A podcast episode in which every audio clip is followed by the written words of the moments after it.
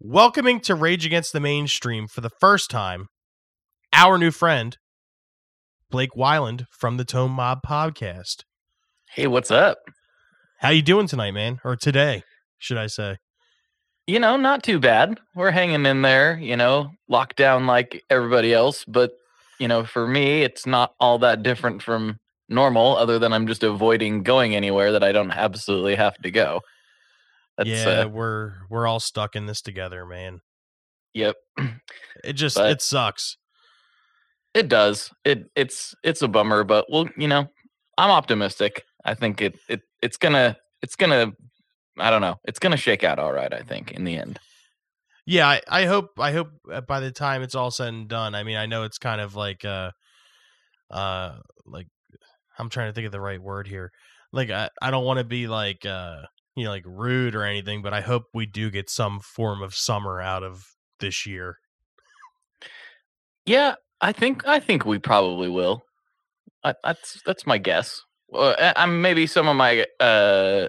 Some of my viewpoint is slightly rosy because I read an article that Oregon and Washington are up. They're guessing that we're on the downside of, because we're we're starting to see less and less cases pop up. So hopefully that's accurate. We'll see. And you guys were like the start, like uh, like at least uh, like Washington, Seattle. I thought was like the epicenter in the very beginning. And yeah, I you think know, and Washington takeover. had the first. Yeah, had the first case in the States, I believe. That's. That's just crazy. I mean, so, I mean, if you guys are on the downslope now at the end of this curve, I guess we're not that far behind you. Cause I think we, I think over here in, uh, on the East Coast, we were, I think like two weeks behind you guys, maybe mm-hmm. in the very beginning. So, I mean, uh, you know, the only thing we can do is be optimistic and, you know, uh, it's just, it is cool that we all still have the ability to do what we're doing now. Yeah, I said this to a friend of mine the other day. Uh, well, it was actually uh, Joel Corday, who runs Chase Bliss. I'm not sure if you're familiar with that pedal company, but it's pretty cool. I've dude. heard the name before. Yeah, they they make some rad stuff. They're they're they're the craziest, some of the craziest pedals I've ever seen. But he's a he's an awesome guy. But I was like, you know, dude, like this couldn't have happened at a better time in history, really. Like, imagine like being stuck without internet and like without phones and like without streaming. Like it would have been so much worse. It would have been doable, oh. but it would have been so much worse. Yeah, that it, it definitely would have sucked very, very hard. yeah. Yeah. So that, I was that, like, and he's like, that's a good point. We can we definitely have more options to keep ourselves busy because of all this technology. So, you know, I'm looking at that yeah. as a as a positive. Yeah, and plus, like, with the whole, like, social distancing thing, like, pretty much if you have a smartphone or access to the internet, you can always video chat people. I mean, it's not like we're so disconnected, you know, because we do have this kind of technology to where we can, you know, video chat with family and, you know, like, with that being said, stay home. Yes. Yes. Stop going yes, yes. out. Yeah, for around here, uh, like I gotta say, I think most people are doing doing their best from from what I can see. There's definitely some dummies, but you know that's always going to be the case. For the for the most yeah, part, yeah. people are doing what they're supposed to do. Yeah, you're gonna get that anywhere. I mean, I was driving down the street the other day, well, because I'm quote unquote essential, and uh, I had the you know I was on my way home from work, and um. I saw a group of kids riding bikes down the street. I'm like, what part of this distancing thing don't you understand? Right. And where are your parents? What are you doing? Yeah, exactly. Like, where are they? Uh, yeah. It It's just wild.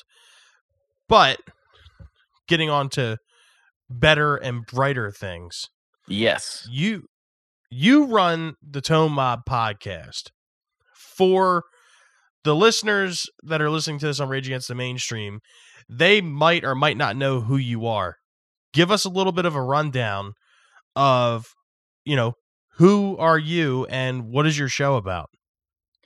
Yeah, so I am uh, a nobody. Uh, I am a guy who was a, I was a mechanic and for a long time, and then I worked uh, in the oil industry for the last part of my, uh, my employed career. Um, and while I was there, that job was as was a type of job where there was either everything going on and you had no time to breathe, or there was nothing going on. And if there was nothing going on, it didn't matter. You still had to be there. Um, so I found, I found, you know, I was a podcast listener at that point. I'd listened to several different shows. This was like twenty fifteen. Um, so I wasn't exactly a pioneer to any of this stuff, but it was a while ago. Um, and I, I realized that there, there were a couple guitar podcasts. Um, one I listened to uh, called Chasing Tone, which is with my friend uh, Brian Wampler, and at the time had Max Jeffries and uh, Travis Feaster on it. And I really enjoyed that show. It was a really good show. And I, I was like, there just aren't that many other guitar podcasts. At the time, the ones I knew of that were active were Chasing Tone, sixty Cycle Hum, and uh, the Guitar Nerds podcast. Those were the only ones I knew of. Um, now there's a bunch. Still not as many as like True Crime or something, but now there's a bunch of guitar oh my God. podcasts. That's there's, like there's a, a that's a genre that's like completely oversaturated. Oh yeah, I mean I get it. It's fascinating stuff, you know, some of the stories, but it's like, man, good luck starting starting into that. If I mean, do it if you really want to. Obviously, that's why we we all do this stuff. But difficult to get traction, I would imagine. But oh my god, um, but I there's a lot anyway, of heavy hitters too. Oh yeah, a lot of heavy hitters coming in and. It's just, that's a difficult one. And then a, a lot of, uh, I've, I haven't experienced this myself, but I've heard of people saying that podcasts that they've enjoyed listening to that were kind of about something else have like morphed into true crime podcasts. Um, oh, just, wow.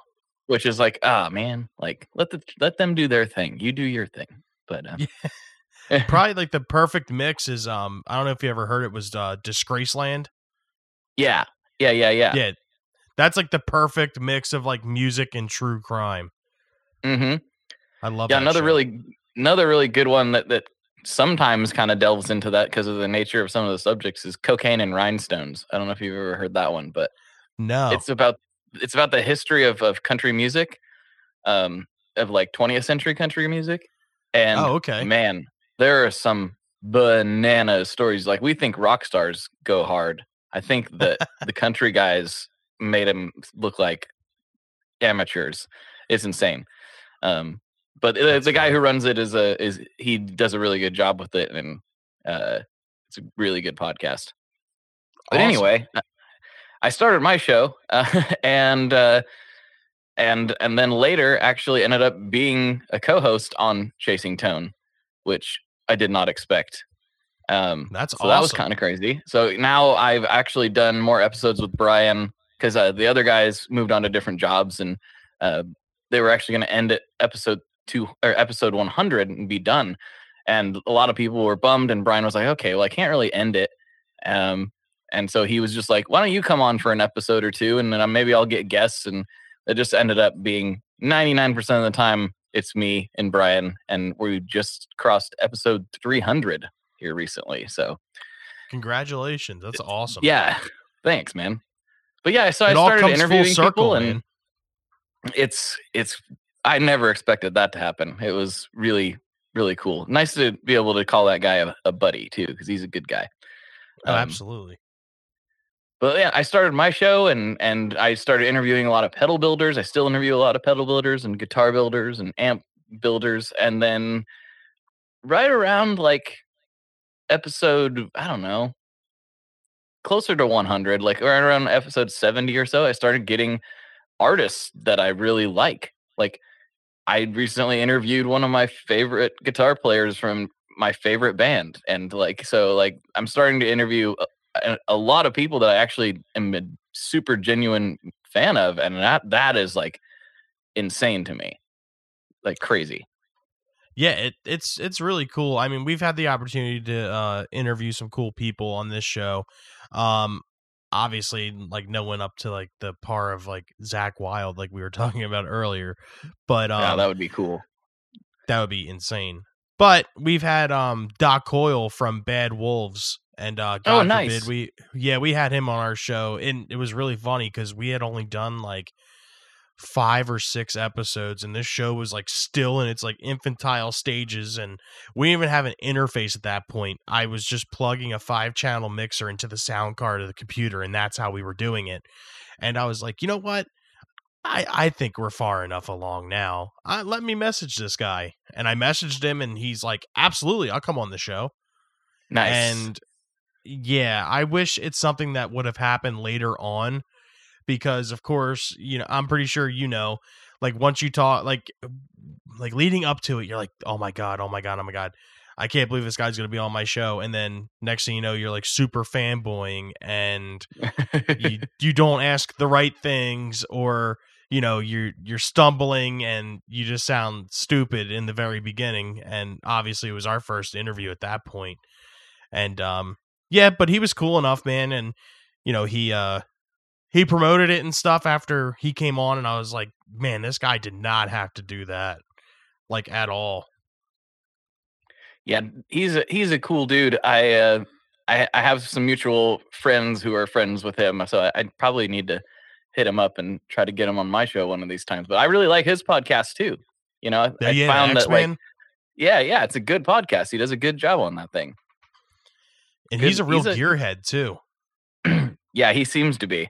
It's a yeah, he gets some cool people on there, man. It's a podcasting's a wild ride, and I think now that people are more exposed to it and like know that it's like a it's a thing, like it's a real thing. I, I mean, some people are still confused by it. Um, like I read something like even still at this point there was I can't remember the number. It was like forty something percent of Americans still hadn't listened to a podcast, and that's, uh, that's like shocking to me. I'm like, but it also you know kind of shows how much like even though this has grown a lot, how much more room there is, because eventually. I think eventually, and this is going to be a long ways off, podcasting in some shape or form, or internet radio basically, is it will kind of take over terrestrial radio. That's my that's my Dude, theory. I've been saying the same thing for like the longest time. I one hundred percent agree with that. I mean, just the fact of um it was funny because I just I spoke at the uh Uh, independent uh, virtual podcast conference a couple weeks ago, and like I said, I said I feel like podcasting is like the last, like truest medium, like ever. Mm-hmm.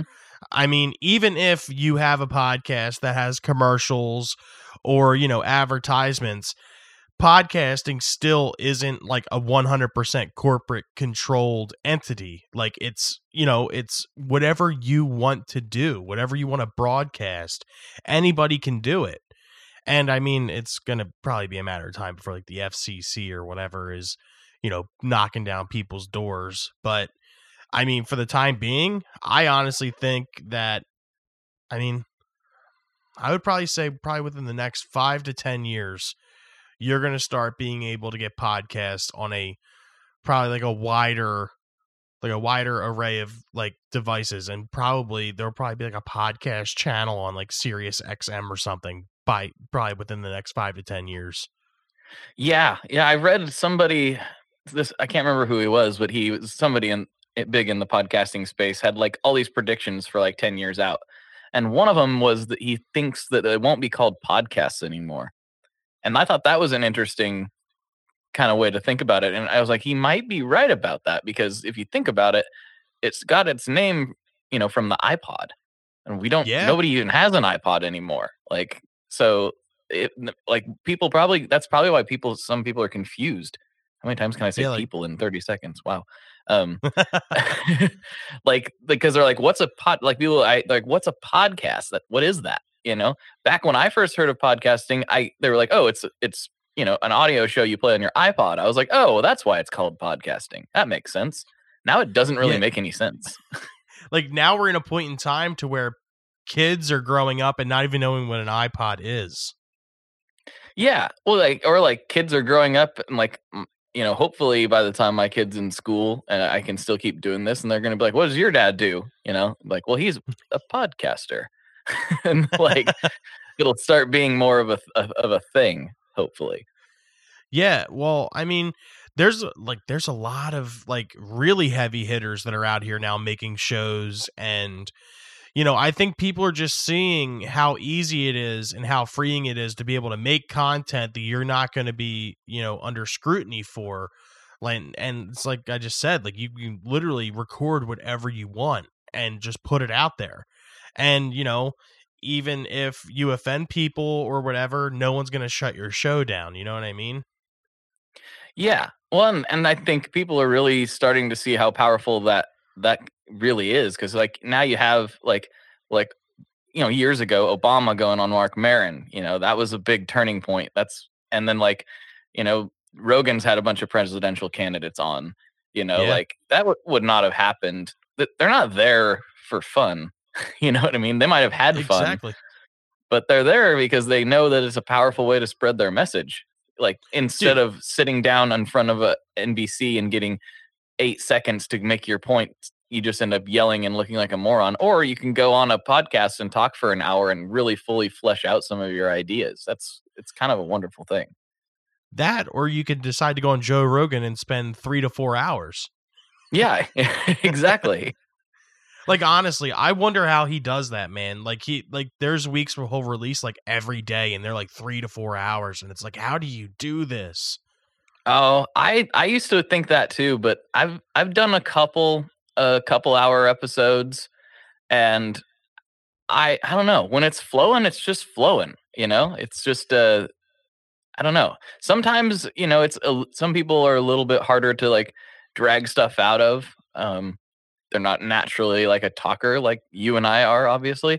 So, yeah. But sometimes it's just like, oh no, we're going. I think the longest I ever, I recorded for about two and a half hours, but we were on the phone together for like almost four hours total. Oh, wow.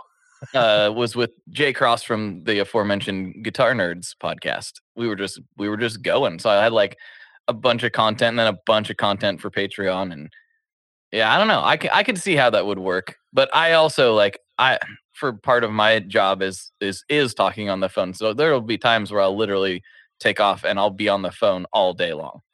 And I'll just be walking around my neighborhood. So I'm, I guess I'm just used to flapping my gums. Yeah. Well, I mean, that's the thing. You're a host of a show. I'm the host of a show. Like, with, like, I feel like, well, it's not like a definite thing. Like, if you're doing a podcast, you don't need to be like a talker or whatever. But if you are, it definitely helps. Mm-hmm. Yeah. When I but, told my family I was doing it, they're like, of course you are. That's awesome. Yeah. They're like, yeah, just, like, that makes sense. Best response. Mm-hmm. But yeah. um, speaking of talkers uh, and Joe Rogan, I think one of the longest episodes I heard of his is when he had David Lee Roth on. And that oh, was man, like that was, three a, and that was a, a phenomenal hours. episode. Oh, it was so it good. It was. And, you know, as as much of a goofball as he is, man, he he's very, very cultured and like. Like I would like he has probably forgotten more experiences than I will ever have in my whole lifetime. Oh, yeah. Yeah, for sure. I mean, he was I was loving hearing his stories. The funniest one to me was when he was talking about when he was a uh, E M T and how like like nobody recognized him except for this one super drunk guy after Ozfest was like, is that David Lee Roth? Because they like picked up this really like it. Like, him, like almost, I think he was like almost like dying of alcohol poisoning. He was so drunk, uh, if I remember the story correctly. And but then all of a sudden the guy like looked at him. He's like, it's David Lee Roth. And he's like, that guy's not gonna rem- even remember that. But if he does, man, that'll that'd be quite a story. Congratulations, David Lee Roth just saved your life. He, there's apparently several people who could say that. They just didn't realize it, which is it's it's crazy. You would think you and, were dying. Yeah, like, oh, I mean, no. If I was opening my eyes and David Lee Roth was standing above me, I'd be like, all right, this is probably what heaven looks like. Yeah, I guess I'm I guess I'm dead. Yeah, I there's guess I'm D L R. um another funny uh story with him, uh, unrelated to that episode. It was I think it was like a couple weeks before that episode came out or something. Dave was in like a, Lo- a Las Vegas hotel.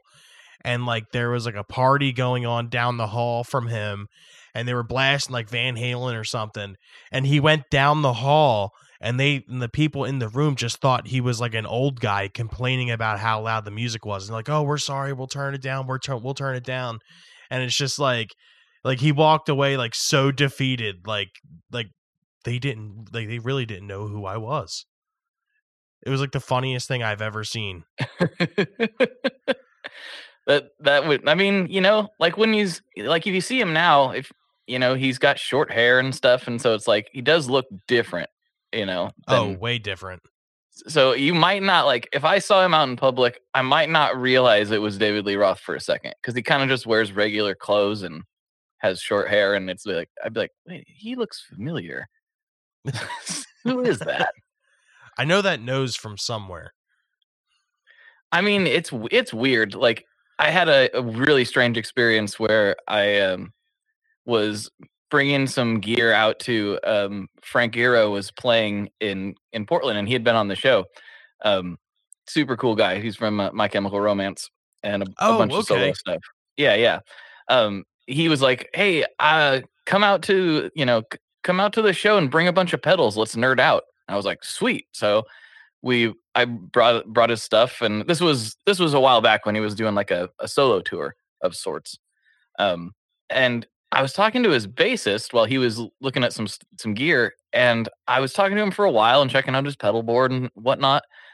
And I kept thinking in my head, I'm like, I know this guy from somewhere. I'm like, what? Why do I know his like? But I'm like, I I don't think we've ever met. I just know him from somewhere. And then, like, fast forward to, like, a month later, I finally realized he was the bassist in a band called Murder by Death. Um, and he was touring with, with Frank. And, like, I was like, oh, I love Murder by Death. Oh, it's, oh, oh. And I, like, messaged him, and I was like, dude, I am so sorry. I, the whole time I was there, I was trying to figure out why I knew your face. And it's because I sat there in front row, you know, not row, but right up at a a stage and watched you play for an hour and a half a couple of times. So yeah, I recognized your face from that, but it was That's like funny. Just not clicking. Um, then he came on the podcast. We had a good time. His name's Matt Armstrong. Super cool, super cool dude. Awesome. All right. So since you do the Tone Mob, I'm going to go out on a limb here and correct me if I'm wrong, but you're probably a guitar player. I try to be. Not very good at it, but I, I, I do try to be. Don't we all? Mm-hmm. So I guess for this is kind of where like the like the nerdy stuff is going to take place. So if you're not a guitar player or you don't care, I guess tune back in and probably about an hour or so. um, I guess. What is like your current like setup? Like what like what is your favorite amp right now, or guitar, or ba- basically like run me down like your signal chain. Like what like what are you using right now? So I'm a gear hoarder, so I have way too much of everything, uh, especially after getting into to this business. Um, I have I have I have a ridiculous amount of pedals to the point where I I can't ever sit down and make myself like put together a board. I just can't, I can't be, I'm so indecisive. And it's like, I've been a running joke with my listeners, like, Blake, just make a pedal board already. So I don't actually have a pedal board. I have a cabinet and a, and a, a dresser just full of anything you can think of almost. It's kind of gross. Um, I, I've got a lot of pedals, but, uh, As far as and I, I have I have a decent amount of everything. For as many pedals as I have, you'd think I would actually have more guitars, but I um I I only have I I mean I'm saying this because there, I know people that have like forty guitars, so yeah. I've I've got I think thirteen at last count, um, which is still hey, more than anyone needs. Of course, there's nothing course. there's nothing wrong with that. Don't let anyone ever tell you that there's something wrong with that. Well, all right, I'm gonna stick to my guns then. But um, my I can I can list off some highlights. Uh, so my favorite amp is definitely my Benson Amps Vincent, and that came to be I, I because years ago I had Chris from Benson Amps build me a small one watt guitar amp that we ended up calling the Vinny after my son, Vincent. Okay, um, that's cool. And one of the coolest features on that little one water is that it has a direct out on it that is post power tube and post output transformer because it's so small. So you get you can plug it into a bigger amp and then have like full blown, you know, amp distortion at any volume level. Um, oh, that's so cool. That's that was like one of the coolest features to me, and it just sounded so good driving a bigger amp.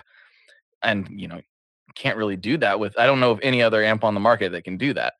And so we started brainstorming, and I was like, dude, what if you made the Vincent and yeah, and we like married two of your amps together, the Vinny, and then like he has another one called the Chimera, which is a thirty watt amp. And so okay, when you're when you're playing, it's the first channel switching amp that they ever did, and it, the way it does it is really unique. So when you're plugged straight in, you have uh, and you're you're on the clean channel, you're just playing straight into the Chimera circuit. You switch on the dirty channel, and what it does is it throws basically the Vinny circuit with the with the transformer and everything into the front of the Chimera. But it's oh, all in wow. one unit. That's awesome. Yeah, and it sounds just ridiculously good. And then I, at, at my urging, he reluctantly put an effects loop in between. Uh, Chris doesn't really like how some effects loops can kind of make your pedals have that weird whooshy eighties sound, and so yeah. This one works a little different. It it actually is in between the two amplifiers. So in, instead of being like a traditional effects loop where it would be like post the preamp of like the Chimera, it's it's like it'd be like the equivalent of putting it after your dirt pedals in your signal chain. Um, so oh, okay. It, yeah, so it's kind of a unique one, and so it doesn't have that weird whooshy sound. It sounds like it sounds like you know if you're getting the distortion from the Vinny circuit, you can put your time-based stuff in between the two amplifiers and still and have it sound good. So it's pretty it's pretty incredible. Yeah, and it has my kid's name on it. That sounds cool. There's that. That's awesome. Dude, that that sounds like a really cool amp. I mean, it's almost like like the Vinny almost acts as like a uh, like an overdrive or like a boost or something. Exactly. Exactly. Dude, that's so, that's cool. That's awesome. Yeah, it's a it's a really it, It's a really beautiful thing. So it, but it doesn't, it's not, you know, it will do almost everything except like chugga chugga metal.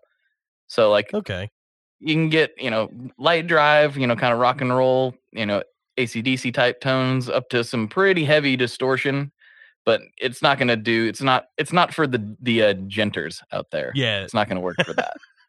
Genters beware. The gent- gentleman. That's awesome. But, and you know, that's kind of funny you bring that up. Like, where did this like whole gent thing like really, really come from? I mean, like you have like Meshuggah in like the early nineties, and then all of a sudden it's just like this like tour de force that just shows up, and it's like, here it is. You know, the you know, I like I remember like when I first saw a seven string, I was like, man, that's cool. And then it wasn't until where I saw like a nine string. I think I saw like a nine string Dean, and I was like, "What is this? Like, where, yeah. like, where are we heading?" Yeah, um, I think you, you're right though. It did start with Meshuggah. If you want to go back to the roots of it all, it, it's got to be them, right? Um, yeah. I as mean, far as the explosion listen, goes, I, I don't really know. Uh, Periphery is just kind of part of that. Yeah. Oh, one hundred percent. It just um, like showed up overnight. It feels like it. It feels like it. I don't. I don't. Honestly, don't know. I, I mean, we can definitely point to Meshuggah as the root of it, but like, I'm not sure what made it just kind of explode all of a sudden. And I think yeah, it gets a bad rap because some there are some gent bands that really, literally just, just gent. they, they, they only do that. So like, when you get then you get a band like Periphery that's lumped in there that definitely does not do that. You know, they're yeah. they're very technical and does all this cool stuff. So it's yeah, kind of Misha's a weird insane category. Oh, Misha's he's bonkers. Like such a good player. Um but the yeah, it's I don't know where it came from. I w- I should know better, I guess, but I don't. It's not really my scene exactly, so I, I don't know I don't know. Yeah, I mean, uh, I kind of like fell into it a little bit. Like I like I grew up on eighties hair metal, and like Van Halen's my favorite band of all time. And like I really like Metallica, and then like as I was in high school and stuff, like I, of course like August Burns Red comes out, and then like all the mm-hmm. bands that like kind of fell into that, like Texas in July, and you know, just stuff like that, and it just kind of like morphed into like the gent thing, and then like obviously like a little bit before that, like I got into like deathcore and stuff, and like yeah, but that that's a whole nother that's a whole nother topic is the deathcore thing. Deathcore is indeed a whole nother topic. Yeah, I mean, it, it's funny. Do you, are you're familiar with the show, um, like Metal: A Headbanger's Journey, right? Or uh, Metal Evolution, uh, the Sam mm-hmm. Dunn. Yeah, like I, I would love for him to do like an episode on deathcore and just like figure out like where it actually came from. Like, yeah, I have like, no idea. Because now, like, the deathcore thing is, like, so watered down to where it's, like, not, like, it's, it, it's like, watered down to where it's not really even death metal anymore. And, like, I, I don't know, it's just, like, strange. Then you have, you have, like, bands like Suicide Silence and stuff, they're, like, incorporating, like, singing into it, and it's, like, yeah, I guess you're kind of making it your own thing, but aren't we kind of losing the, uh, like, the harshness of what this should be? You know, I, it was never, I was never got too into the deathcore thing. See, I like, I like lots of heavy music, but I'm really weird with, uh, I'm really weird with vocalists, and there's not really a lot of, there's not, there's not a lot of rhyme or reason to why I will or will not like a vocalist, because I definitely like certain vocalists in all across the genres that people, I understand why somebody wouldn't like it, you know, like, uh, yeah. I, I but so for like for me, death metal and black metal and to and to a lesser extent like the deathcore stuff, I've never liked the vocal styles. Uh, I can't think of any of the bands that I just really like the vocal styles of. I always felt like they were trying too hard, and like it, it it it rubbed me the wrong way. Like I love screaming, but like I, I I just it needs to be the right kind of screaming for me to really enjoy it, I guess. I don't know. Like I said, there's not a lot of rhyme or reason. Like I slot slotted more into like the metalcore area with a lot of my heavier leanings. Yeah, like a, like um uh, why am I drawing a blank right now? Uh, like Devil Wears, Devil Wears Prada, like those type of bands. Yeah, I like Devil Wears Prada pretty well, especially their newest record. It's crazy. Um, uh, the, I, I was they weren't they weren't yet. I wasn't the biggest like. They weren't, weren't one I started following until later. But like you said, like August Burns Red, Unearth is a big one for me. Um, oh, yeah. I mean, Unearth is like, ugh, so good. Um, uh, you know, As I Lay Dying, uh, I was a big fan of, but obviously f- feel kind of weird about listening to them now for obvious reasons. Did um, you check out that new album yet, uh, Shaped by Fire? I did. I couldn't, I couldn't not, you know what I mean? Because I was such a fan yeah. of their earlier stuff. You know, but like I said, like it, I, it's it carries such a weird weight to it now. Uh, it's hard for me to separate the art from the artist when it's something something like that. You know, I, it, I try to do that, but it's I just every time I listen to it, I go back to that hard. In my head. Yeah, like um, it's funny. Maybe we should like explain wife, what we're talking about so people don't yeah. think we're weird. Yeah, so I'll let you do it. What we're referring to is when was it? two thousand fifteen. The um the vocalist from that I don't I can't remember twelve, but whatever, it was definitely in the the tens and teens, it was somewhere around yes, there. Um vocalist definitely. For As I Lay Dying, Tim Lambesis, was accused and convicted of a murder for hire plot to kill his wife, and yeah. um it kind of left a sour taste in people's mouths for the band, and I can't blame them at all. I know, like we have, we actually covered this particular topic in a in a episode, like uh, in back in season one. It was a long time ago. We talked about this, and um, you know, you try to separate, you know, what happened from you know what the band is, and I I think that they did a good job with doing uh, Woven War. I thought that, that I thought that was incredible, and I was just like, okay, well, they'll, they'll never get Tim back in the band. And right. then, lo and behold, he gets out, and first thing they do, they drop My Own Grave. Mm-hmm. And I mean, that I song thought, is awesome. Don't get me wrong, dude. Like, it's so funny because I like I put it on, And like my wife listens to like singer songwriters and stuff, like uh, she loves Ben Rector and um, you know uh, John Mayer and stuff like that. And mm-hmm. um, she really doesn't like heavy music, like at all. And uh, I put My Own Grave on, and she heard it. She's like, "I like this." And then I was like, "I was like, yeah." Until you find out who it is, right? You're gonna not, not like it here soon. Yeah, but you're really not is, gonna like it. Yeah, it's that's a tough one. It's a tough one, and I'm not like I'm not hating on anybody who can, you know, separate it. It's just for me, it's like. I, yeah, I don't it's know. It's tough. It it, it is tough. It's but, a it's it's not something you ever think of as like a fan. Like if somebody's gonna, one of your heroes is gonna do something horrible, because like it's you kind of forget like, oh, these are people, they can they can screw up big time. Yeah, you know. And even though he had strong like morals with his like religion and everything, like no one would have expected it. And the thing that really sucks is. Is that I feel like he has like one of the more iconic vocal stylings in the metalcore scene. A hundred percent. He was one of like the best. You to know ever do it's it. him. You know it's yeah. him the second he opens his mouth. Like even like yeah. Austrian Death Machine and stuff like that. Like when you hear that, you know it's him.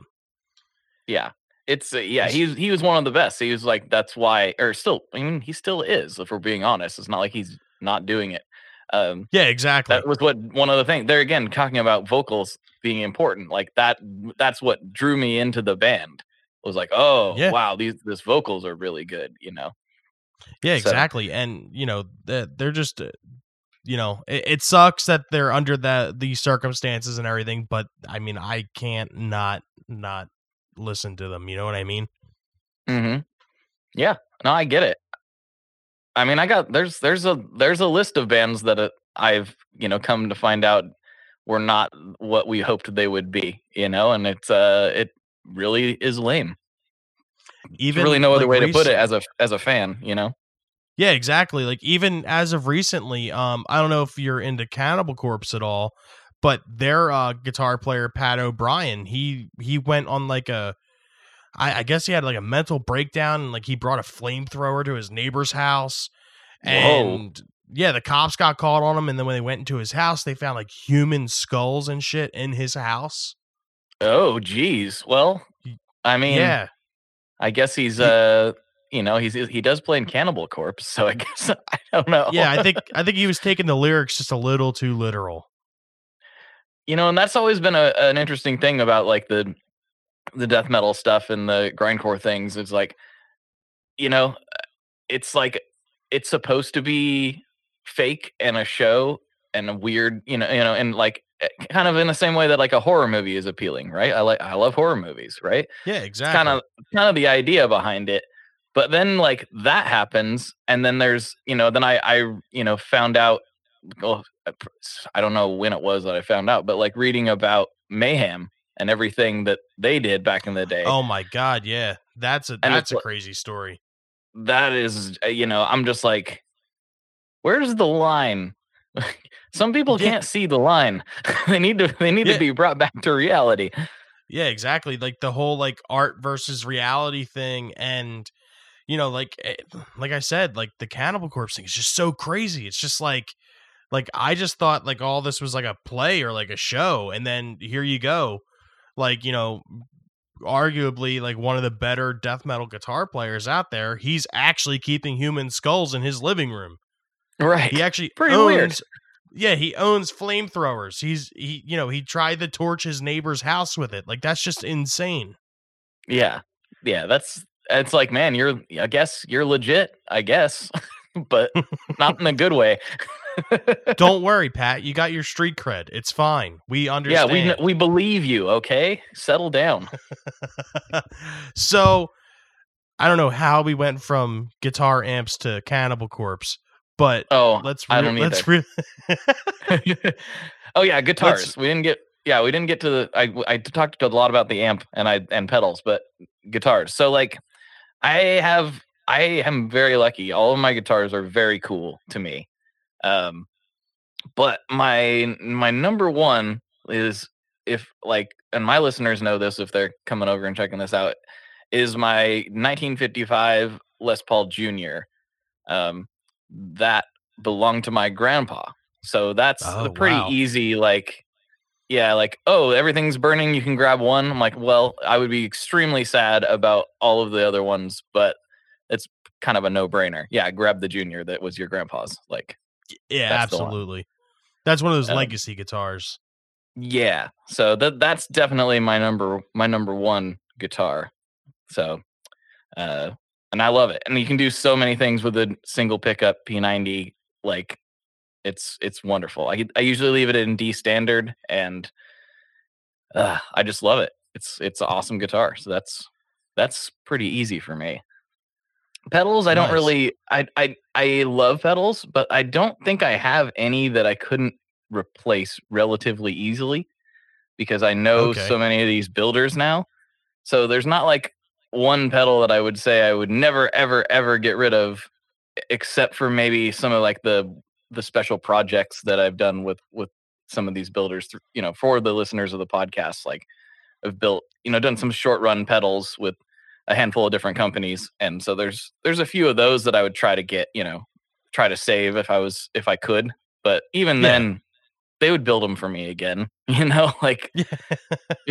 it's, it's it's not.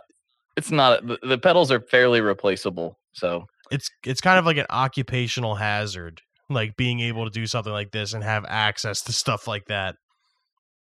Yeah. It's a nice perk. Like that's, that's, you know, mo- honestly, most of my stuff is, is replaceable. That, that guitar's obviously pretty unique, so that would be hard to replace. Um, the only other one that I have that I couldn't replace, you know, at some point in my life, in the exact same way, is I have a Jazzmaster that was made for me by um, a guy out of New York, Rick Kelly. Uh, he has Carmine Street guitars. And okay. that that one I couldn't replace very easily, because he uses um, reclaimed lumber from like iconic New York buildings. Oh, and wow, so, that's cool. Yeah, so like the body on that comes from a place that was in the Bowery called McGurk's Suicide Hall, which was like a place of ill repute, to say the least. Uh, hmm. Like, think like Gangs of New York type things. Okay, that's that's what was going on there. Like all kinds of shenanigans. Like, just sounds wild. Like you should give Pat O'Brien a call. Yeah, no kidding.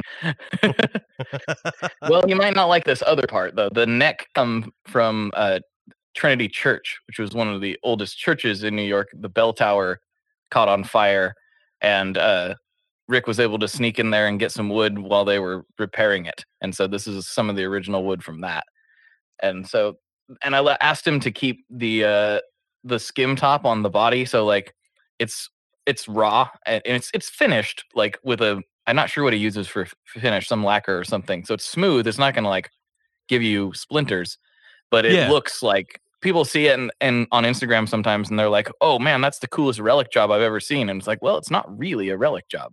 It's just yeah, an old actually, piece of wood. That's really cool. So what kind of pickups are in that?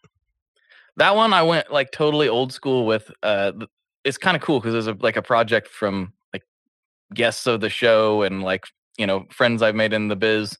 So the pickups in it are a vintage Jazzmaster spec uh, pickups, single coils, uh, made by Righteous Sound Pickups. So they're they're just like, I just wanted this to be like old school Jazzmaster all the way. Uh, and then the wiring harness in it is from my friend Sean, who runs Gun Street Wiring Shop. And so it's got just all vintage spec, everything. And uh, the main reason I wanted that is because I played a sixty-three Jazzmaster at Grun's Guitars in Nashville. It was a sixty-three blonde Jazzmaster. And it's like, oh, wow. to this day, one of the best guitars I've ever played. But I wasn't really into... I, I wanted it so bad, but I could not ever justify spending eight grand on a guitar. I just couldn't do it, you know? Uh, yeah, it's hard.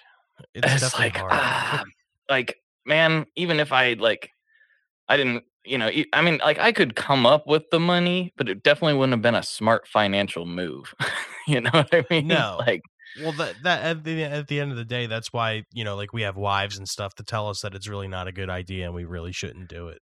Yeah. M- meanwhile, I was there with my dad, who's like, like, you know, pretty, you know, conservative and good with his money. And he's sitting there like, you should buy that. you definitely should buy that. I'm like, I'm like, ah, don't tempt me.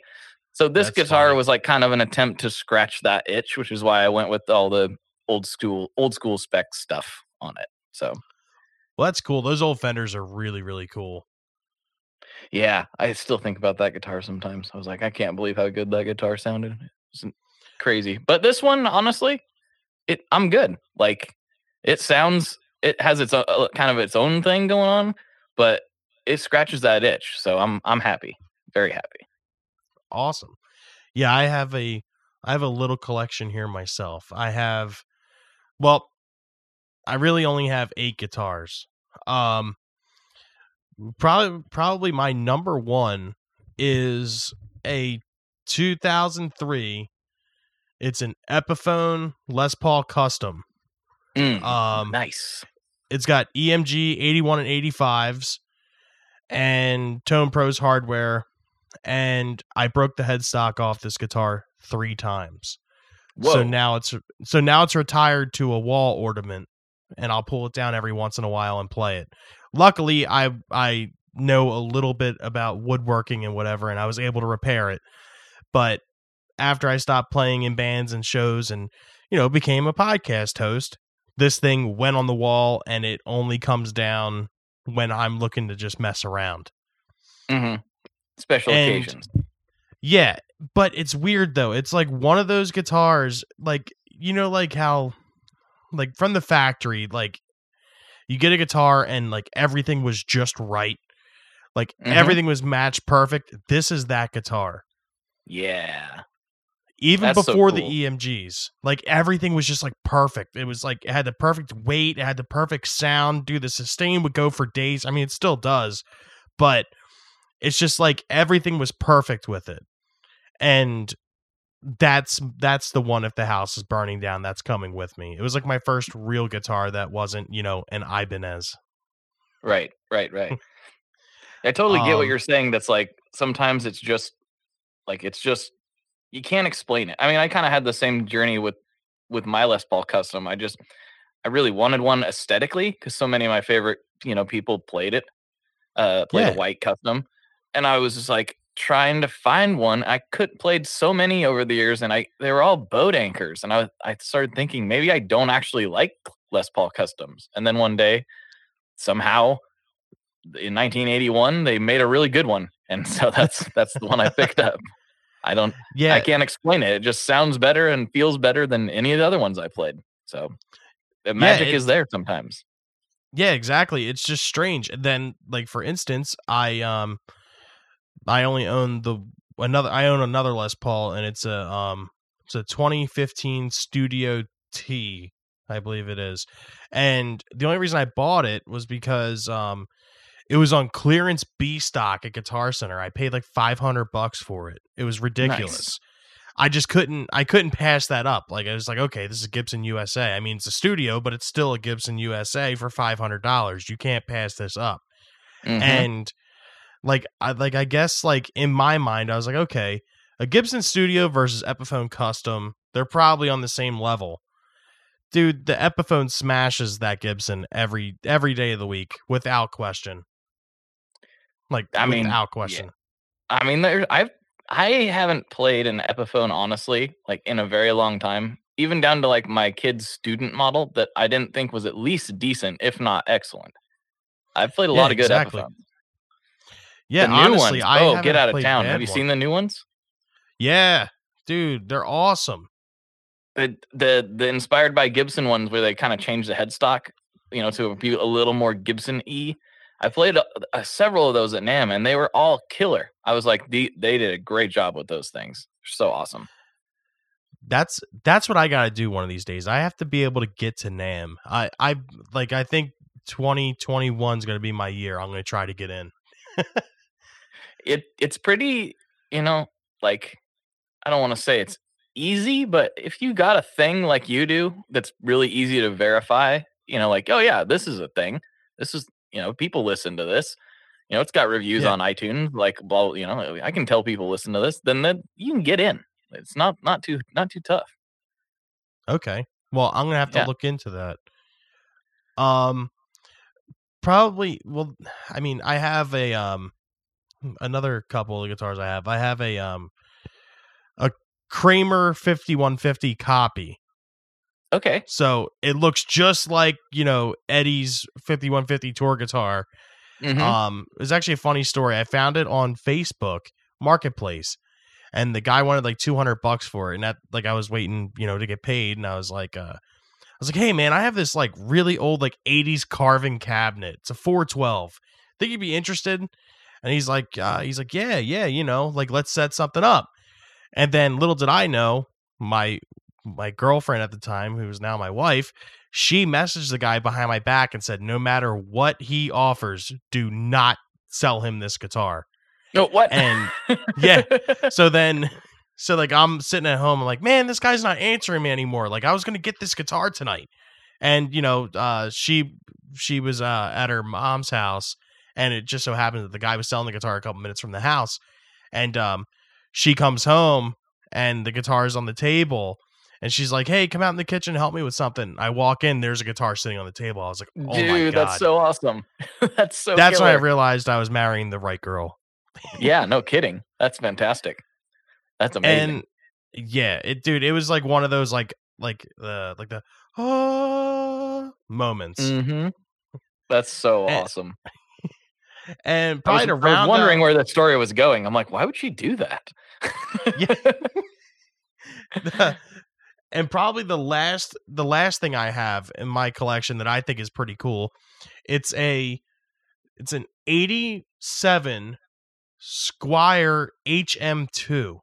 Oh, dude, that is cool, dude. It's really really cool. I I have a buddy that does uh, like home remodeling and stuff, and like I guess his boss or whatever bought like a house or whatever for them to refurbish, and this guitar was sitting in the basement.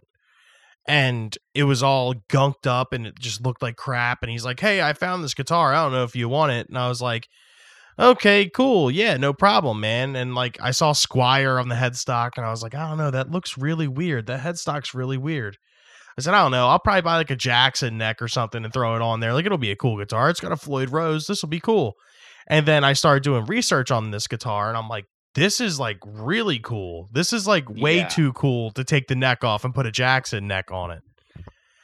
And I mean, maybe, you know, maybe, you know, better than I do, but in the mid, the mid eighties to the early nineties, the Squier factory was actually, I think either they were using the same builders or they were in the same building as Ibanez and Court.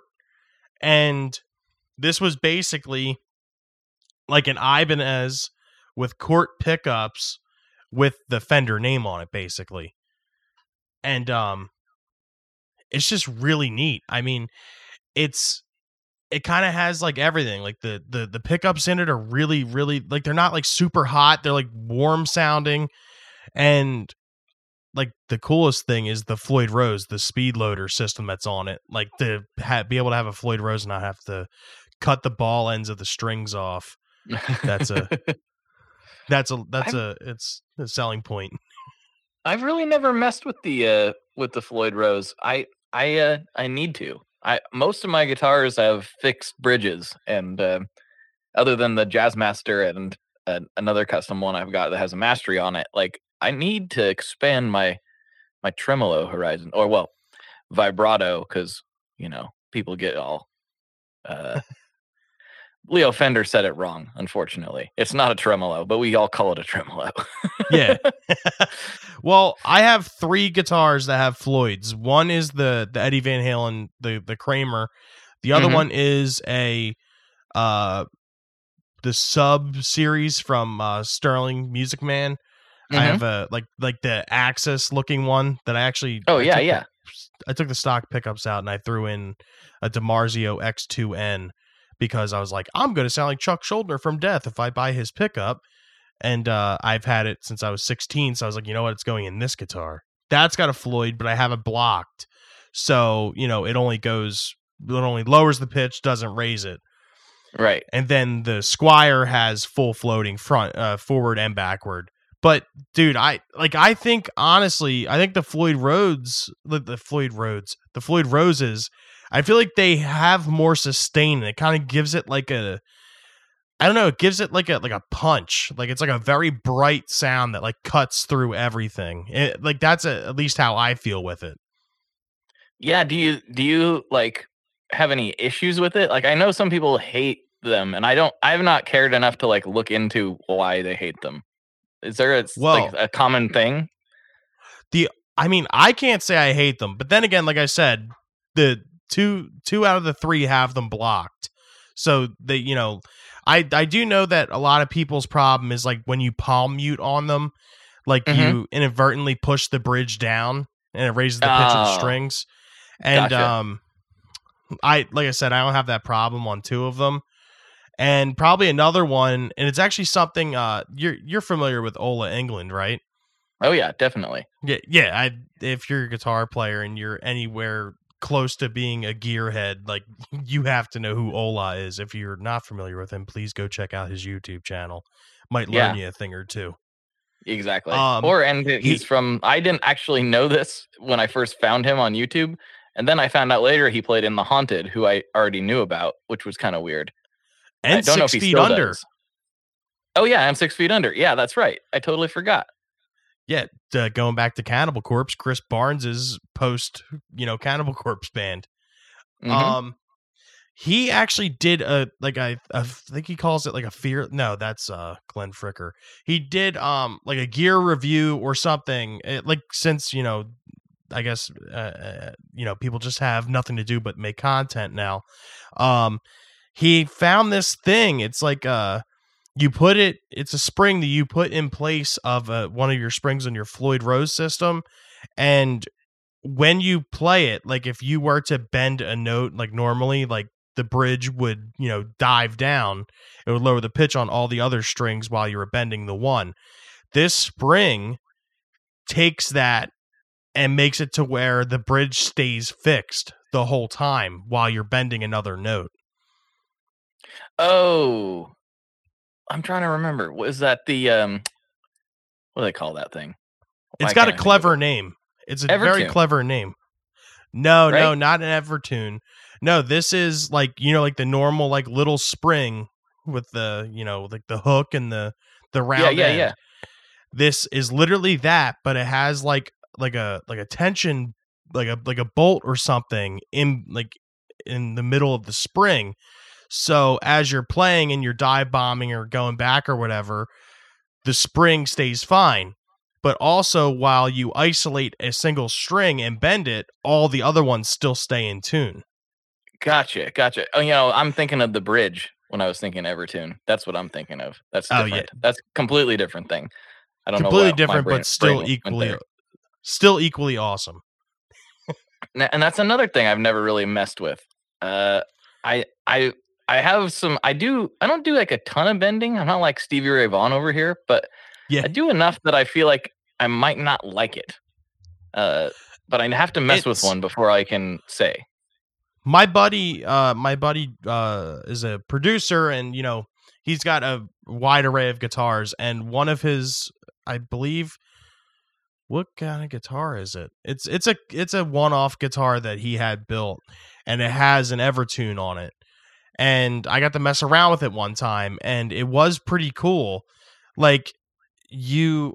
I don't know the, like, the specifics on it, but I do know that if you... There's a couple ways you can set it up.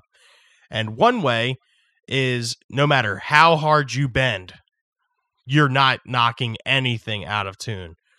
But mm-hmm. then there's, like, another way where you can have it to where you bend and everything's normal, or... you have it set to another way where you can only bend like a quarter note or something. Okay. That's, that's like, cool. Yeah. The video I was watching, it was like, look, see, it'll never go out of tune. And like, he was trying to do a bend and it was like not changing in pitch.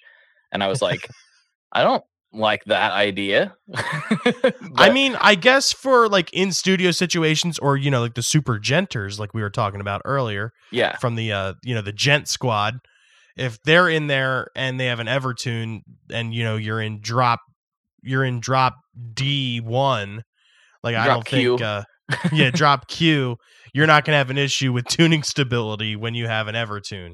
I yeah, think it's I think it's a cool sense. idea, but literally only for the studio application. I think that it's yeah. cool.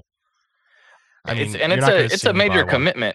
You know, if you want to get a guitar with an Evertune, it takes a good chunk of the guitar out to install yeah. it. So, and I mean, I guess that's kind of up to, you know, I, I it's like the biggest debate like of all time. Like, does does the wood actually matter, or do the pickups really matter? And I mean, I like I said, I played that guitar and like it sounds really good.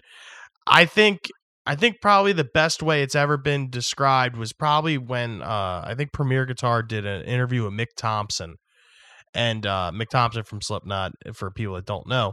Um, he has uh, a signature Jackson now, like he left Ibanez, and um, his bridge is a Floyd Rose, or, you know, yeah, well, it was like an Ibanez Edge or whatever, but now it's a Floyd Rose without the block, and the actual bridge itself is just bolted directly into the body. And Mick said, like, I feel like the more heavier like shit you put in a guitar, or the, you know, the more mass you can throw at it, the better it's going to sound, and, you know, the more tone you're going to get out of it. So, I mean, I guess the Evertune can go either way. You know what I mean? Yeah, it's it's a hard thing. You know, that's it's been a debate in like my Facebook group and before. Like, it's like, is tone wood a, a thing? You know, and I'm like, I I mean, it is. It definitely plays a factor, but I don't oh, think yeah. it's quite as big of a factor as what some people make it out to be. Because I've played aluminum guitars that sounded awesome, you know. So it's like, eh, I you know, it's definitely it's definitely a factor. Like I, I kind of like it more for like the story aspect, kind of like my Jazzmaster. I like I love the story yeah. behind that wood, you know. And so that's kind of my thing with it. I like I like I like instruments that have stories. I think that's well, fun. That's Even like if I don't super know what they badass. Are. It, it's just, the, uh, I don't know. It's just interesting to me. I don't know what it is. Yeah, I mean, well, like I said before, I have two Les Pauls sitting here, and they're both mahogany with maple caps and rosewood fingerboards, and the Epiphone sounds better all day long. Right. And they're literally the same guitar. I mean, that's, one has yeah, binding, that's the, that's one doesn't. Oh, it's oh well. The tone's got you know it's got to be in the binding. Yeah, definitely. You know, I'm glad me and you talked about this, because now I'm definitely I'm definitely convinced. Tone has to be in the binding. It's got to be. There's no other explanation.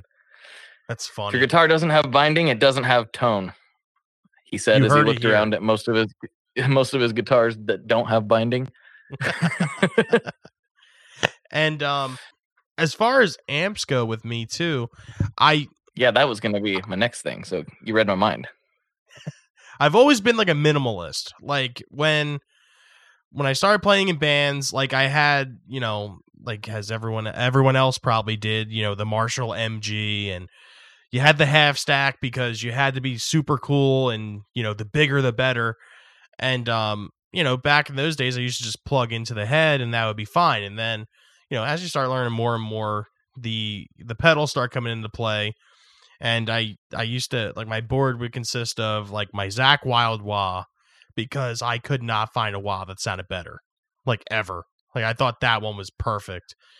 Then I had a, the the Black Label Chorus, I think it was, the M X R Black Label Chorus, and I loved that thing, mm-hmm. too. And then, um, what was the delay? I had a delay that was, like, some goofy, like, cheap, like off-brand pedal that I got for like twenty-five bucks brand new. And um I it was an analog delay, and I can't remember the name for the life of me. But then uh I had a tuner pedal, and that was basically it. And then I used to run, once I upgraded from the Marshall, I had a Fender Mustang. Mustang five, I think it was. Yeah, five. And then once I uh, got my first like real job at Guitar Center, I was I came into contact with a Creep Blue Voodoo, and that's where the the tone pursuit started. I was like, oh my god, this is the greatest sounding amp I've ever heard.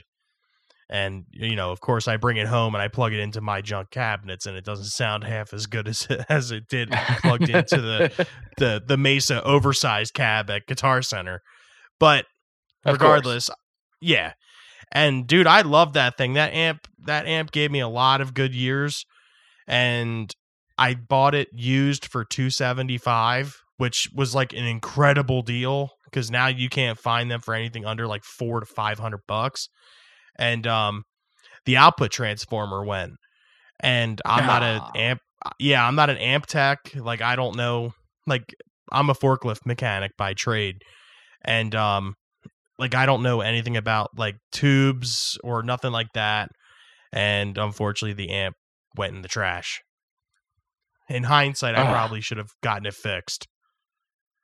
And, yeah, you know, I mean, it probably would have cost you almost as much as you paid for it to get it fixed, though, so that would be like, it's kind of one of those weird hard pills to swallow, but like you said, they are worth a lot more now. Yeah, and you know, they're they're a hidden gem. Like, for those of you listening out here, like, don't don't bash on Crate. Like, yeah, Crate makes, you know, some garbage stuff sometimes, or did make garbage stuff, but the Blue Voodoo series is something unlike anything else that, you know, Crate was able to offer at that point in time. Any iteration of that head, I thought. I thought. I would I like to throw. My opinion. I'd like to throw another Crate in there uh, that I love, and I've had. It was my first amp. Uh, it's the Crate X T one twenty R, which is X- a, a solid state amp. Uh, not the Excalibur. It's just the X T one twenty R is all it's called. That's the name of it. It's got like a blue face. Um, oh, okay. Yeah, but, yeah. I know what amp that is. Yeah, yeah. That thing is a ripper.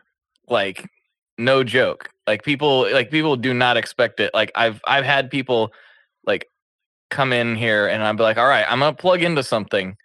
You tell me which. You know, turn around. You tell me which amp this is, and then I unplug it after I get done. Then they're like, uh, maybe is it that? Is it that? You know, that amp? Is it that amp? I'm like, no, it's that amp. It's the P V, or it's, excuse me, it's the uh, Crate. Um, they're like, no way. I'm like, it sounds so huge, so heavy. Oh yeah. Um, my so buddy has. You can like scoop a G T D. Those up for like dirt cheap. Yeah, my buddy's got a G T D, uh, G T D one twenty. I think it is. Mm-hmm. It's it's the solid state combo. It was right before they started doing like the Flex Wave series. Dude, that thing is a monster. Like, it's yeah. got the built-in effects. Don't and sleep stuff. on it. Yeah, Crates are definitely something not to sleep on. And if you get a chance to pick up a Blue Voodoo for anything under like three hundred bucks, you'd be stupid not to buy it. Mm-hmm. Trust me. So after the amp blew up, my girlfriend at the time, wife now, knew that I was looking in the market to buy something. And um, I was at Guitar Center messing around, and I... you know, I started getting into like the whole like modeling thing. I'm like, man, this would be kind of cool to have all this stuff. And um, I was messing around with an eleven rack. And, you know, obviously, as a forklift mechanic, I don't make Axe Effects or Kemper money. So um, I was uh, I was messing around with the eleven rack, and I sent her a picture. I'm like, yeah, I think this is I think I'm going to pick this up. And uh, then I turned around, and there was a Marshall, um, uh, the D S L. When those came back out, I was like, I'm either going to look at this or look at this. And uh, I left the store, and I uh, go home. Then me and her are hanging out the next day. We drive up to Guitar Center so I could show her the eleven rack, and it's not there. And as you could tell from this Van Halen story before, I think you can, I think you can piece together what happens next. Well, twice. Look at that. Yeah, exactly. So I turn around, and there's the eleven rack, and now I'm sitting there. I'm like, awesome. This is like the coolest thing ever. And, you know, so the eleven rack came into play, and I have a Behringer F C B, um, ten yeah ten ten F C B ten ten with um an Eureka yeah Eureka Prom uh chip in it, and that's my MIDI switching and everything, and I gotcha. run that into an E V twenty-six hundred A power amp, which is way more than I'll ever need, uh going into my that eighties Carvin that I tried to trade and a, I believe it's a nineties, early nineties Ampeg four by twelve. And the both cabinets have uh, Celestians. So that you you can push some air with that with that dude. Power I can push some those, serious those air. Yeah, that's awesome. That's yeah, so cool. and I, I I like that. I like that Ampeg stuff. I forget about how much I like Ampeg stuff until people start talking about it. I'm like, oh yeah, I really like it. That's another thing. That's another cool amp too, not to sleep on, is those Ampeg Lee Jacksons. Oh, I don't know about those. Oh, really, dude? I think they're like the Ampeg, like V L one hundred or four hundred or something. They are tube heads designed by Lee Jackson. Oh, well, that's cool. And you can, yeah, and you can pick them up relatively cheap too.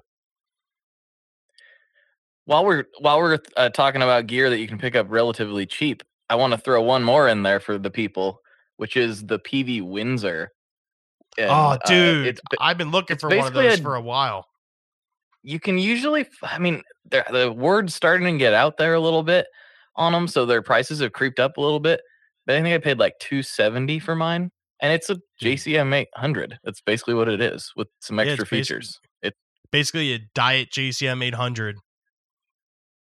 Like I think yeah, what it has it like two awesome. less two less preamp tubes, but they're one hundred watts. Yeah, exactly. It sounds awesome. Dude. I was like, every time I plug this in, I'm like, this this stupid thing sounds so good. Like, it's too big. Like, it, there's no reason for it to be so large. But yeah. oh, oh well, you take. Well, you know, that's it's. I don't. I'm not moving it around. It's fine. Well, that's the thing. It's to give the like the illusion that you're playing through a tube head. You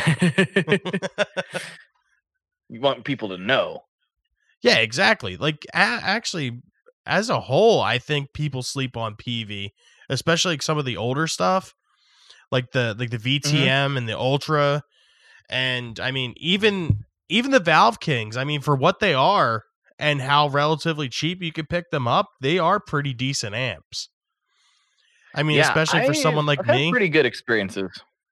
The only P V head I, or P V amp I've played that I didn't really like is this modeling one that my dad has, but it's just because it was an early modeling amp and it wasn't, they weren't that good.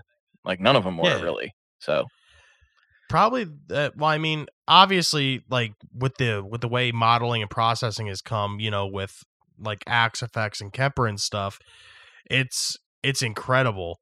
And you know, like the Line six Helix stuff, like that's just insane. But I think, you know, uh, uh, you know, up until the point where these things are going to be, you know, affordable for everybody else, and you don't have to spend a couple grand to basically buy a glorified, you know, computer.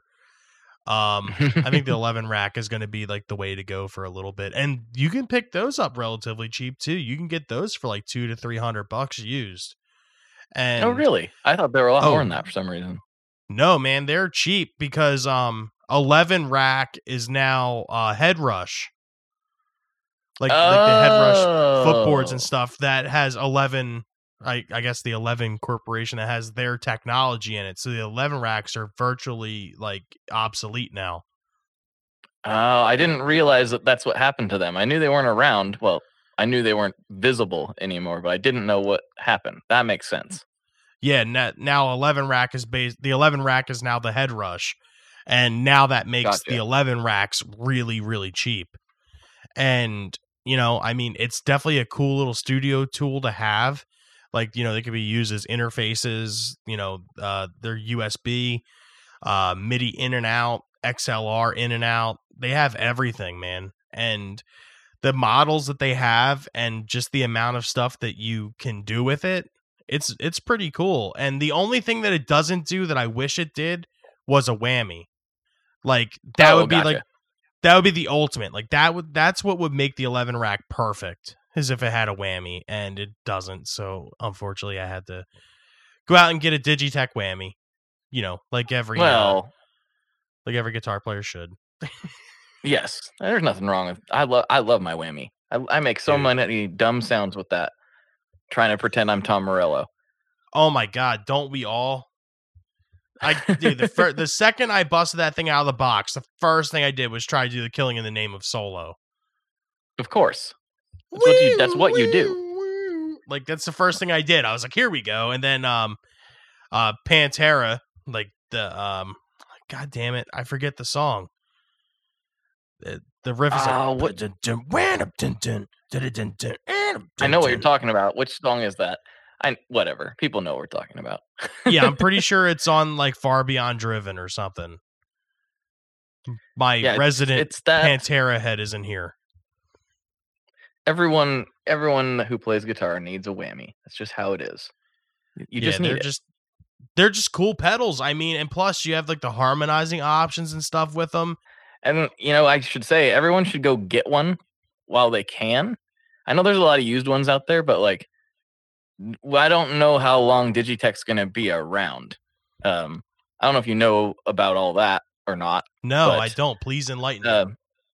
Yeah, so Digitech and D O D, they were one, you know, one unit basically. They they would produce things under each brand name, but they were it was the same team basically. Um, and I interviewed the guy who used to manage all of that. His name was Tom Cram. He has his own effects company call, now called uh, Spiral Effects. But okay. um, basically, what happened was Har- Harman owned Digitech and D O D and a bunch of other audio brands. And then they were acquired by Samsung. And in a nutshell, like Samsung was like, like what people don't understand about the gear industry, like even though NAMM's like this big crazy thing and all this stuff, it is like a speck as far as industries go. Like if there's, it's not, you know, Samsung like does not care. Like there's, there's Digitech and D O D were bringing in basically zero dollars in their eyes. They weren't bringing in zero dollars, but as far as they're concerned, it was like more trouble than it was worth. You know what I mean? Yeah, um, because I guess they see this as like a hobby kind of area. Kinda, yeah. It just was like, like we're Samsung and we're this multi-billion-dollar corporation, and you are whatever you are over there, you know. And so, like all most of these companies, what I'm getting at is most of these companies are really small. Like even like you, you might be surprised at how small like Mesa Boogie is. Like it's almost every time I see uh get to go in person and to somebody's shop, I'm like, this is not that big. Like these gear companies are not they're not raking in money like people think that they are most of the time. Some some are, but for the most part, it, they're people are doing it because they love it. Um, but the uh, anyway, Samsung basically shuttered all of a sudden, just kind of out of nowhere, just shuttered down D O D and Digitech as far as the U S part of it was concerned, which was all the engineers, all of the marketing people, all of that stuff. Um, oh wow! And so, so that's gone. They what the way Tom explained it to me, if I can remember correctly, is they are still gonna sell what what sells basically. So okay, whammies. Um, you know, and a few other items, but like for the most part, they're just trying to blow all that stuff out. Like there's, they That's said they'll crazy. still, I, they'll still sell them as long as they continue to sell. But like at some point, they're they're, they're not willing to put any more money into like promoting them at all. So well, at some point they could go away. Well, I mean, I mean, we can kind of see this as a blessing. So at least you're not going to have like a Digitech whammy that's going to blow up in your hand. Hopefully not. We'll see. I mean, what what was like the Galaxy S eight or something? They were having batteries exploding and stuff like that. I'm pretty sure it was. Yeah, catching on fire or whatever. Yeah, I mean, it's obviously not a laughing matter, but in the concept of having uh, an effects pedal that blows up because of a bad battery is kind of comical for, you know, those of you who are like, I can't believe you'd laugh about that. Well, it's hey, it's kind of funny. it, it, oh, it's, it's definitely funny. Um, that that's the. It's actually funny because it's um, it's kind of how like the dynamic of this show of Rage Against the Mainstream and how that works. Like, not that we like go out of our way to like you know be edgy or anything like that, but like pretty much like if it rolls out of your mouth and it's not like anything like super crazy, like it's pretty much no holds bars here. Like you could pretty much say whatever you want. And you oh, know, okay. Well, here we go. I got some opinions. No, all right. I was gonna say, man, this, this is you could do whatever you want. uh, I'm not I, worried. I, my not opinions are mostly. my opinions are mostly food based, and uh, you know, I don't know. I you know, pizza is a thing on my show. I'm the pineapple, the anti-pineapple guy, and I was doing oh, it before it was man. cool. Way before it was cool. Oh, like I feel like everybody just hopped on my train. Dude. Nah, I can't do the pineapple. Just when I thought me it. and you were going to be best friends, man. Well, I, I will say though, like I'm, I'm all the way. I'm legit with it. Like I don't like pineapple, not just on pizza. I just don't like pineapple. That's, oh, okay. That's well, that, I, that's understandable. Yeah. That's yeah. understandable. So, but if you did like pineapple, you probably wouldn't mind it being on your pizza. It, that I would think I would like it on my pizza if I liked it, but I don't. So that's just so. There uh, we go. You know, there's in a hypothetical there's my hot situation. Take for the day. This is the, the there's uh like times in like the show where like um like I'll say something like, you know what, like that Nickelback song really wasn't that bad, or you know, like man, like Creed is just one of those bands that no one really understands, and you know I don't understand why people don't like it. When stuff like that happens, we call it like the truth tree moment, and you have just had yours. If you did like pineapples, you would put them on your pizza. Exactly. I mean, most I would think that I would. It, it yeah. seems to be a thing that people like, so I would probably like it if I liked pineapples. But I don't know. Honestly, I think it's like the sweet and savory thing. Like you kind of have like the, like the like the acidity of the tomatoes versus like the sweetness of the pineapple, and I think like with the saltiness of the cheese, like I think it all just like I think it's just like the perfect like I'm trying to think like collaboration, if you will, on a pizza. Well, yeah, I mean, I can I can get on board with that. Like so, like my favorite kind of popcorn would be not regular popcorn, not caramel corn, but kettle corn, and that kind of has that that vibe going on a little bit too. Oh yeah, kettle corn's awesome. I, the I first love... time I had kettle corn, it blew my mind. It blew my mind. I couldn't believe what I was eating. It was amazing. Yeah, man. I guess this is like the point in like the conversation or interview, or this could potentially be an episode of Hanging with Bill, which is something that we're doing during the pandemic and can't record episodes. Um, right. I guess this is your chance right now for the Rage Against the Mainstream fan base or listeners that don't listen to Tone Mob or follow you on any social medias. This is your chance to plug yourself. All right. Well, you can find me on whatever platform you listen to podcasts on. You can just search The Tone Mob and it'll come up. You'll see a like a guitar headstock logo and some like Godfather-ish font. That's me. And, you know, uh, that's the main thing. Uh, I have a Facebook group surrounding the podcast. It's also called The Tone Mob. And then I'm on Instagram primarily as social media. I'm on, I'm on everything. I don't really use Twitter all that much, but I'm there. Uh, and you can follow me if you would like. I do, I do tweet things occasionally and they're usually pretty stupid. Um, because that's the type of person I am. But I post on Instagram all the time. And it's mainly, it's ninety-nine point nine percent of the time, it's gear stuff. So it'll be like gear that I own. It'll be occasionally some guitar-related memes. I'll clips of uh, different pedals. I'll do demos on there. Um, and then I also am on YouTube. And I, I don't have much of a following on there because I literally like just started kind of taking it seriously. But it's also called The Tone Mob. And I'm doing like gear demos, uh, like legit, like full-blown gear demos of different guitars, different pedals, different different little things here and there. So, yeah. Oh, dude, that's it's, awesome. Uh, it's a good time. Yeah. It's fun. Well, for all the people that are listening on the Patreon, you can find Rage Against the Mainstream on everywhere you can find podcasts. Um, all of our social medias are Instagram and Twitter at R A T M Podcast. And you can find us on Facebook at facebook dot com slash R A T M Podcast. And uh, there you go. I'll if put you're that in, in band, the show notes for Patreon folks as well. So there you go. Thanks, man. And if you're listening now and you're in a band or you know somebody that's in a band, you can send them over to our email at ratmpodcast at gmail dot com, because we're currently taking submissions to interview people that, you know, don't really have the means or ability to be, you know, spotlighted on a, you know, a global level and, um, you know, release songs, you know, pretty much whatever you want to do. Right on, man. Perfect. Good stuff. So, yeah, man. Um, you know, it's it's the whole networking thing. Like, we're all about, you know, helping everybody else, you know?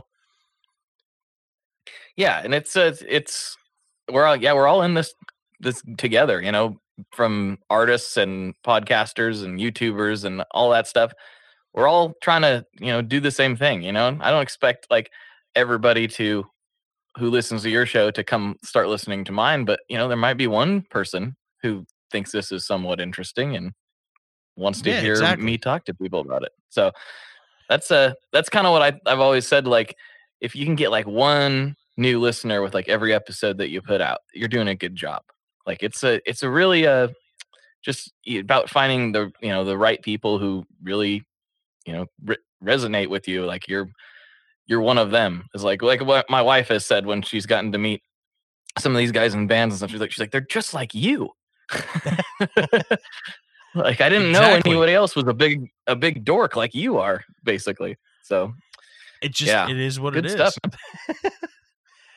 But um, yeah, man. Um, as far as like networking and stuff goes, if you know, anytime you want to come on our show for a topic or anything, um, reach out, man. I would love to have you on and have you on here with the with the other two guys on this show, because I feel like I feel like all four of us would have an extremely good conversation. I mean, obviously, I feel like me and you had a connection here today.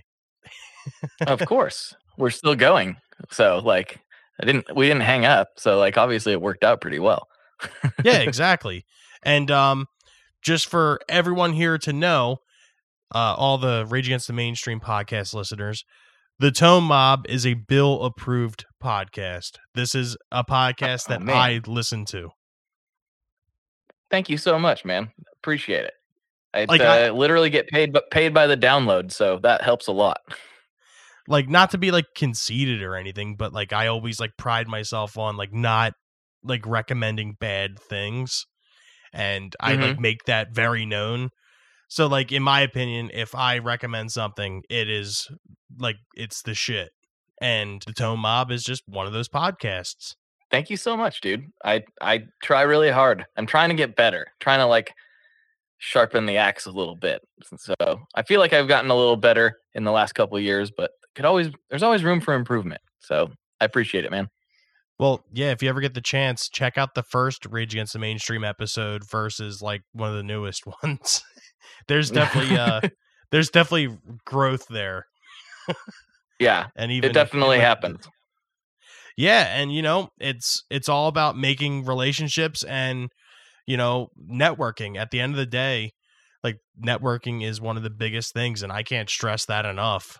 Like, finding like-minded individuals or people that you can even hold a conversation with. Like, it's just one of it's one of the most important things. Yeah, it's re- it's really rewarding, uh, you know, to find people that you connect with and get to do cool stuff.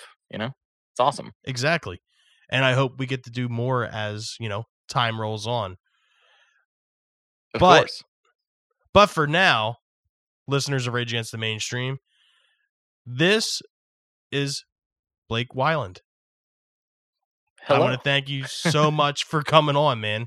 Or, you know, of I, course. We're Thanks kind of doing me. two simultaneous things here. So I'm happy to be on yours, and I'm happy that you came onto mine. Yes, yes. It's a it's a mixed thing. So this is going to go out to all my Patreon folks uh, later. Probably, I don't know, probably in a couple days, most likely. So should be fun. But uh, thanks for having me on, and uh, thanks for being on. This was great. Right on, man. Thank you so much. And um, you know, I'll, I'm definitely going to be in touch, man. And uh, yeah, everybody, Blake Wyland. Bye bye. See ya, man. See ya.